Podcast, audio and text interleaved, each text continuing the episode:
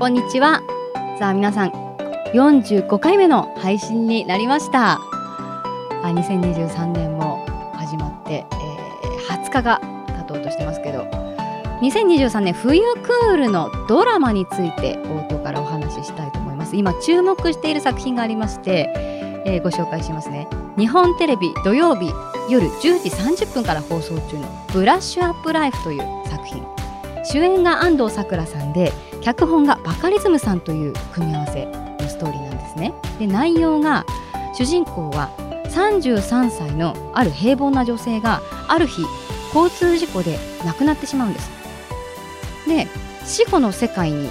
ってその死後の世界の受付係の人にあなたは来世は外国の大アリクイに生まれ変わりますと宣告されるんですね。でそれを嫌がった主人公は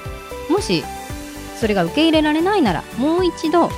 自分の人生を赤ちゃんからやり直して徳を積む必要があると。来世の人生というのは現世での徳の積み重ね具合によって生まれ変わる生き物が変わってくるということで 人間からその人は大アリクになってしまう可能性があったんですね。でそれは嫌だと。で赤ちゃんから自分の人生をやり直す選択をするんです。で記憶とか思い出はそのままなのでまさに赤ちゃんの状態から人生をブラッシュアップできるというそういうストーリーなんですね。でこれ描かれているのが33歳の女性が主人公なんでまさに私は同世代で本当ね平成から令和の時代背景とかそうですね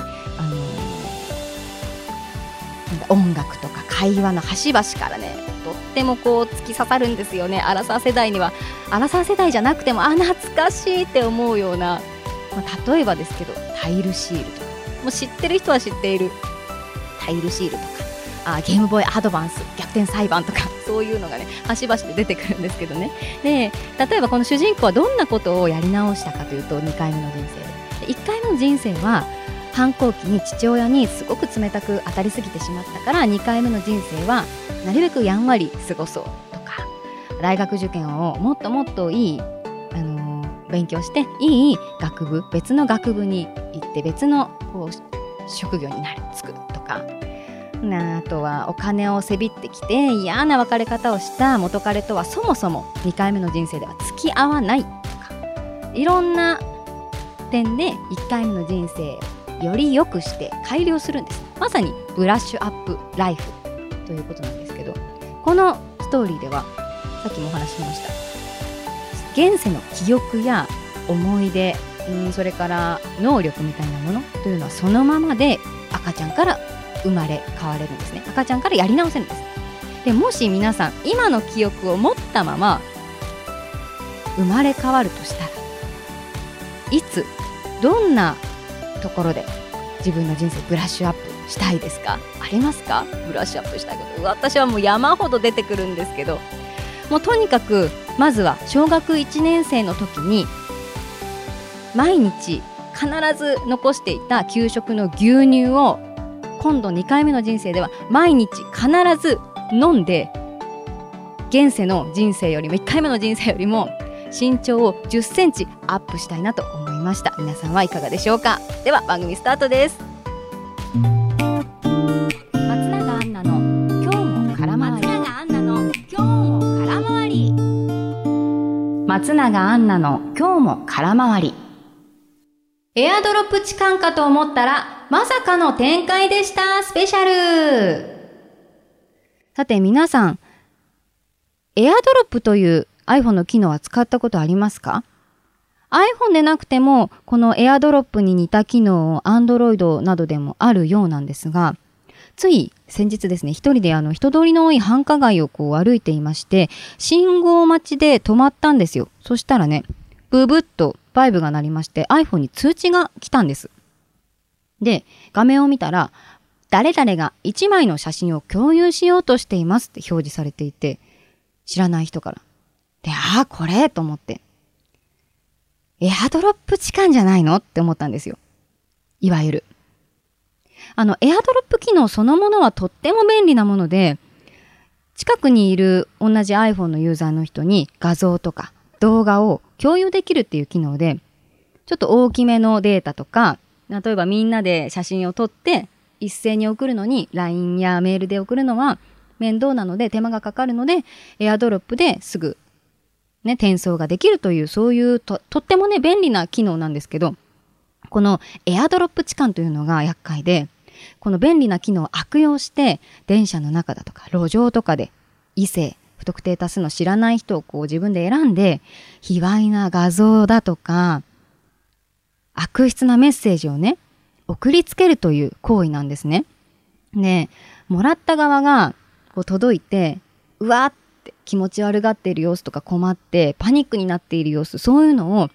こっそりその反応を見て楽しむっていうとっても卑劣な行為なわけですよエアドロップ痴漢というのが。これ迷惑行為というかねもう犯罪ですからねこのエアドロップ痴漢痴漢ですから。で実際に数日前もニュースであのエアドロップ痴漢の容疑で逮捕されているというそういうニュースもありましたしで私もね経験があるんですよ。電車の中で何回かこのエアドロップで画像が送られてきて、ね、誰々から送られてきていますって言って。でうわって最初全く知らない人のユーザー名が出てきて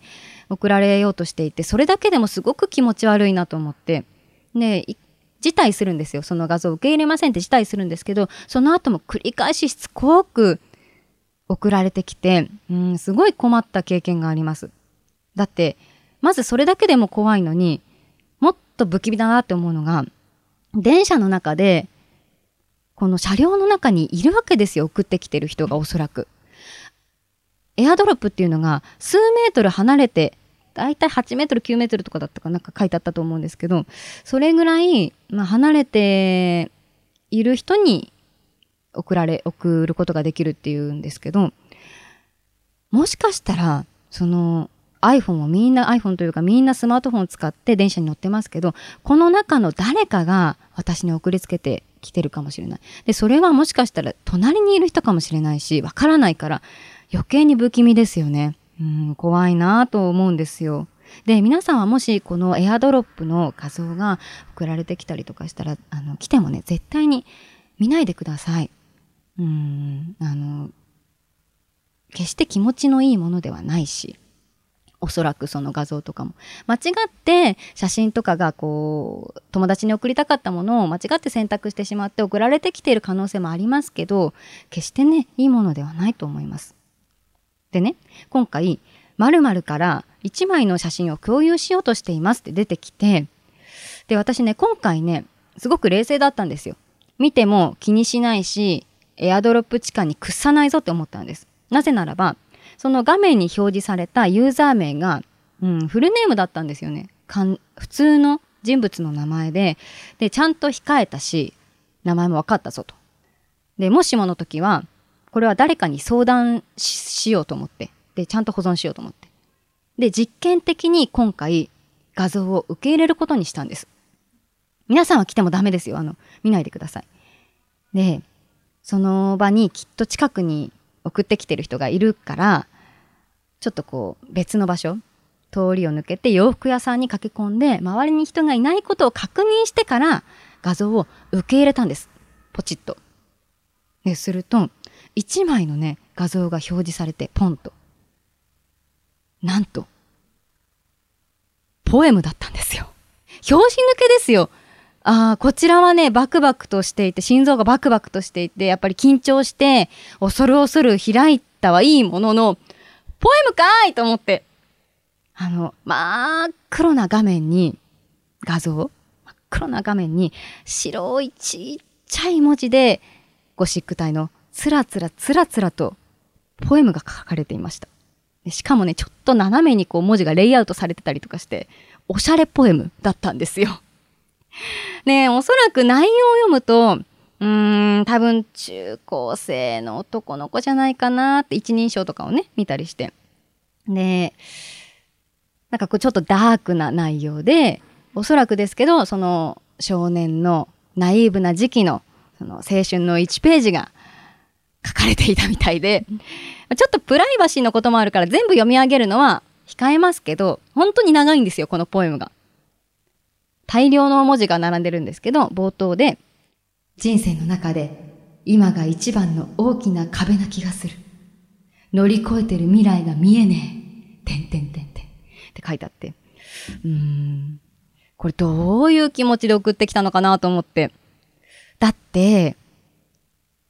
エアドロップって結構送るの手間がかかるわけですよ。自分で画像を選択して、誰々にどの人ってこう選んで送るわけですから。